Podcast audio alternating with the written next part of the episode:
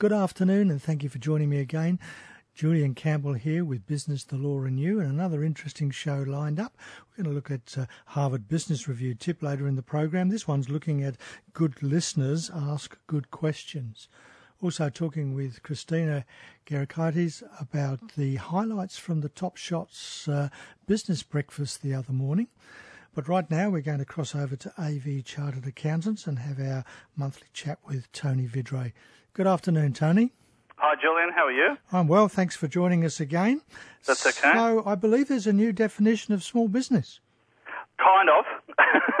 kind of. We um, we finally got some some tax cuts through uh, through Parliament after debating um, for, for many many months about cutting the, the corporate tax rate and and uh, only looking after Libs being the Liberals being accused of only looking after the uh, the big end of town, um, and also yeah a whole um, host of other things that uh, were very much on the political spectre.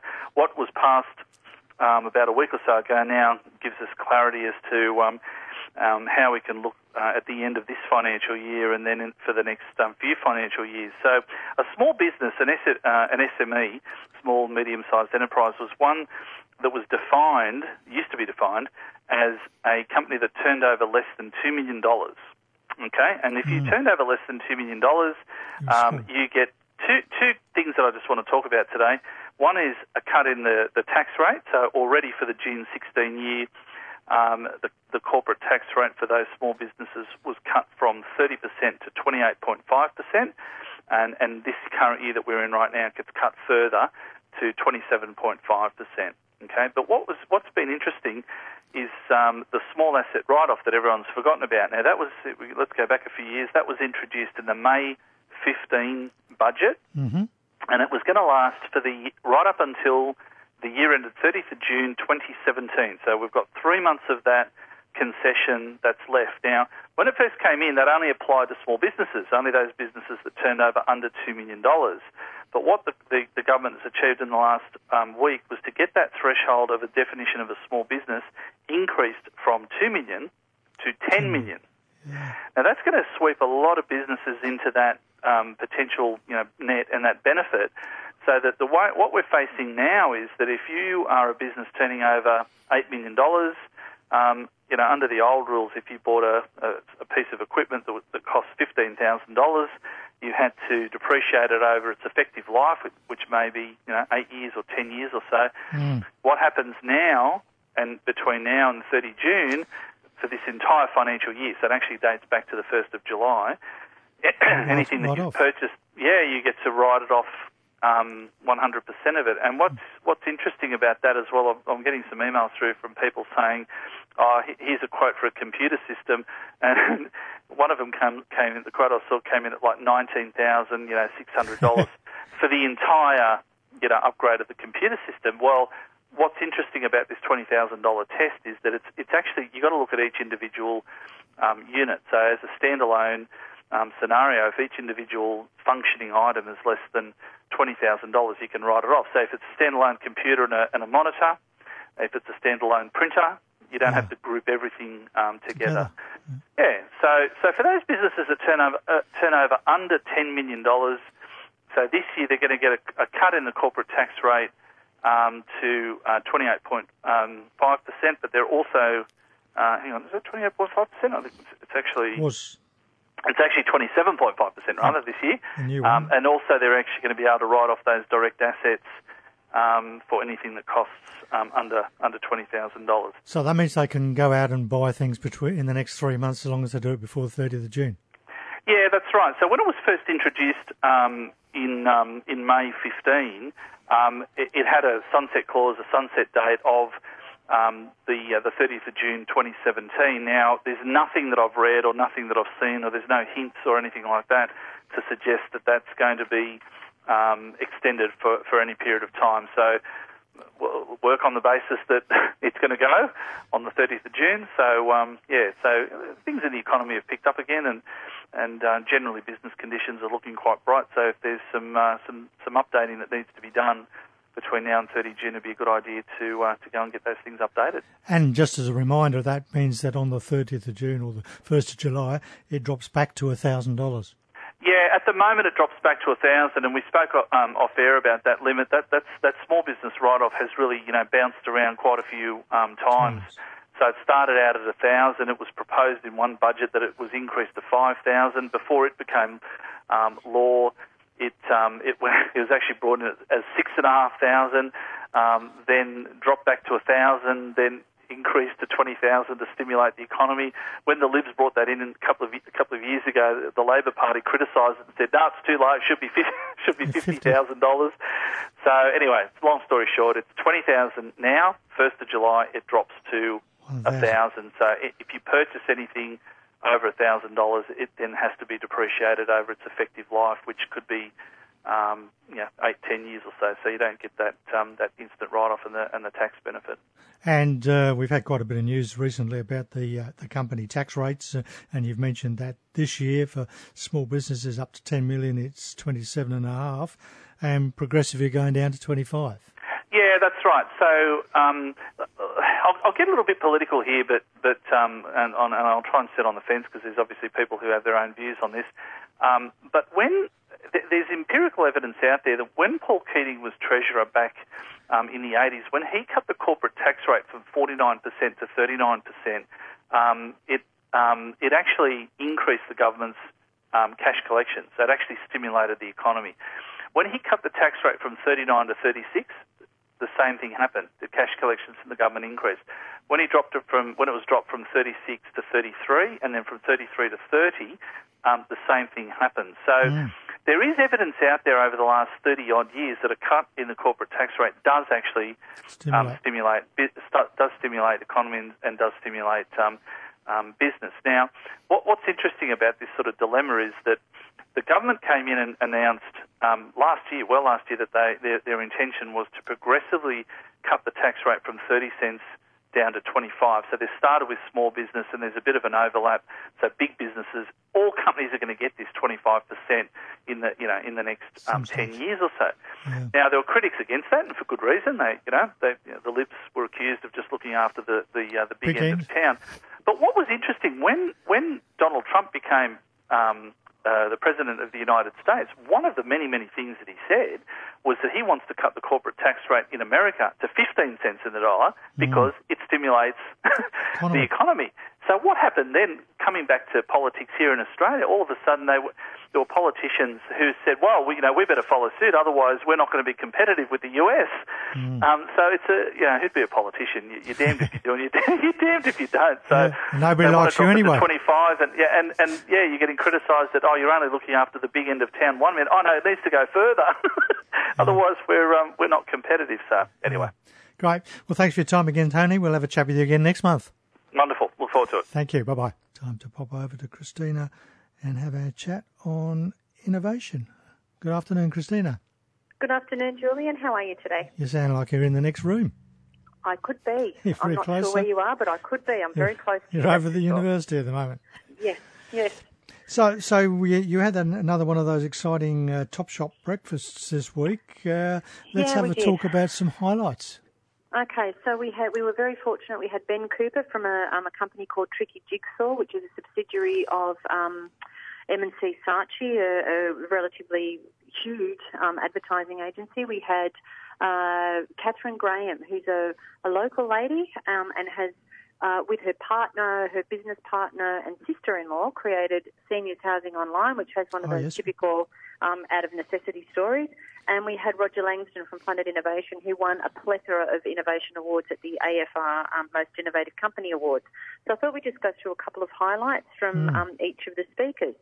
So um, Ben Cooper spoke about. Uh, being totally customer focused. So all the speakers had an emphasis on customer centricity, mm. um, as you need to have if you're going to have a successful business.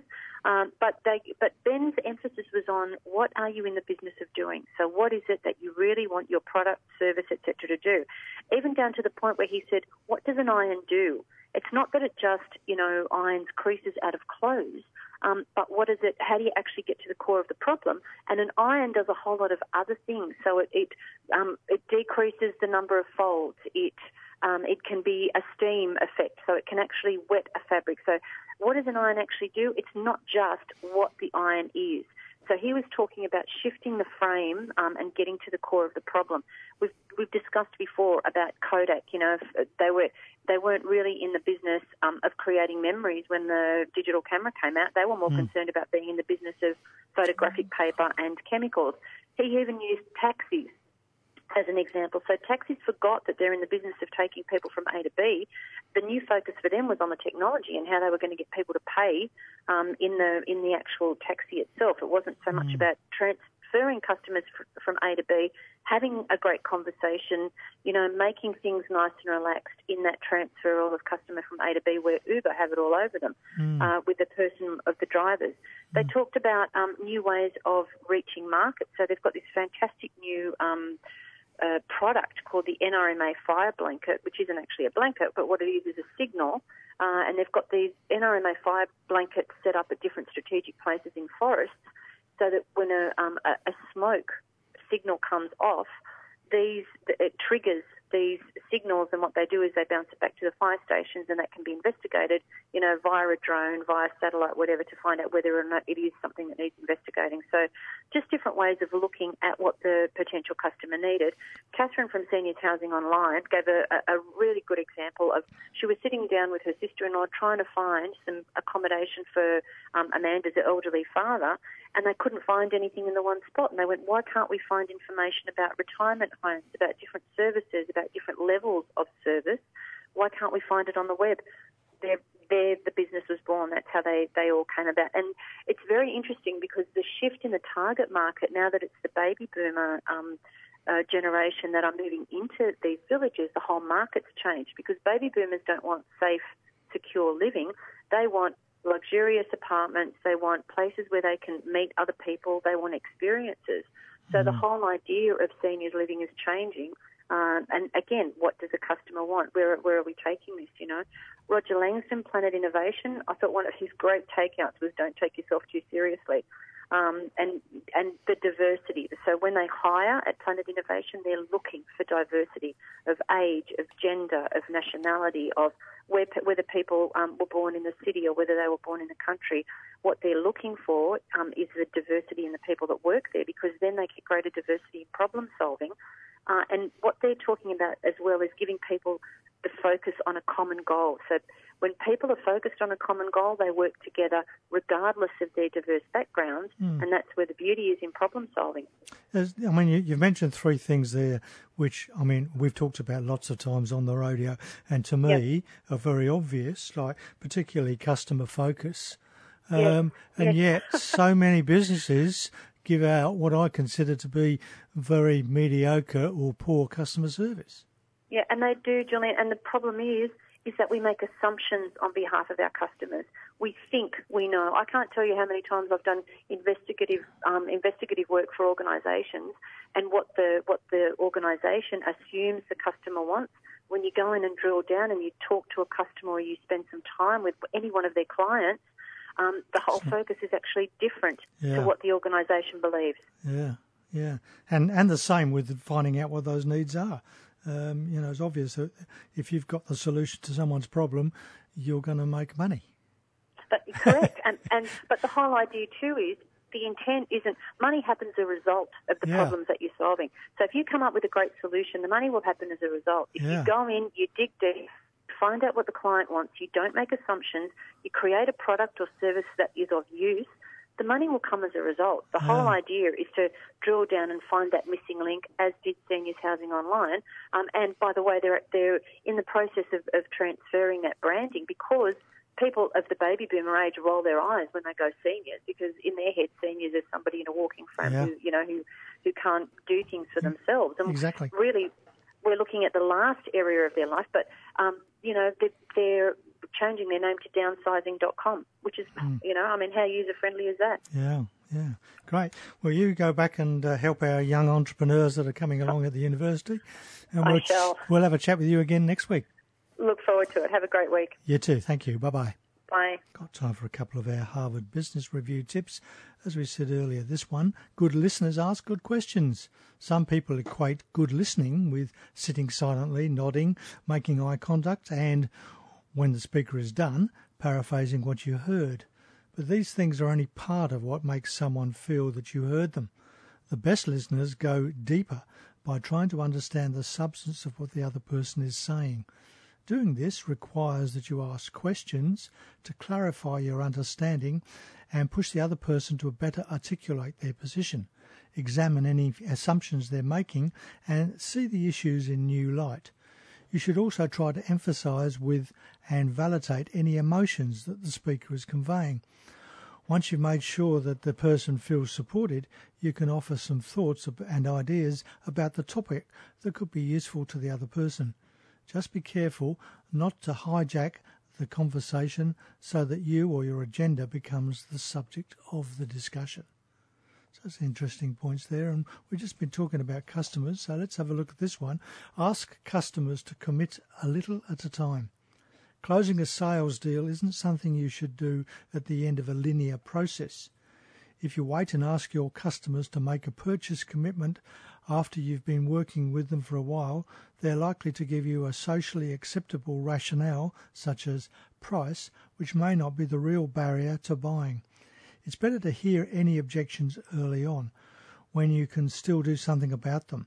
So ask your customers to make small, incremental commitments along the way periodically promote, uh, sorry, prompt prospects to confirm that they agree with the data or the objective you've cited, and then ask them if they'd be willing to act on that agreement through some small action, such as sharing the information with others in their organisation. If the person commits, you can move on. If not, you should identify the objection or barrier and deal with it. As a general rule, the earlier you identify objections, the more likely the sale will occur. So, a couple of interesting points there. Well, thank you for being with me for the last half hour. I hope you've enjoyed the program. We've looked at uh, that uh, new definition of small business and some highlights from the Top Shots breakfast. In a moment, Jane Klein will be back with you with more of your easy listening favourites. Next week, we're going to find out about the Australian Institute of Management Leadership Excellence Awards with Margot Smith from the Australian Institute of Management. We'll talk about innovation with Christina and, of course, have some more legal and business news and views that may affect your business. I'd love your company again for Business, the Law and You at the same time next week. Until then, have an exciting and prosperous week. And as Henry David Thoreau once said, success usually comes to those who are too busy to be looking for it. Thanks for listening to this podcast from 2NURFM at the University of Newcastle. Topics range from gardening to health, well-being, pet care, finance, business and travel. You'll find them all at 2NURFM.com.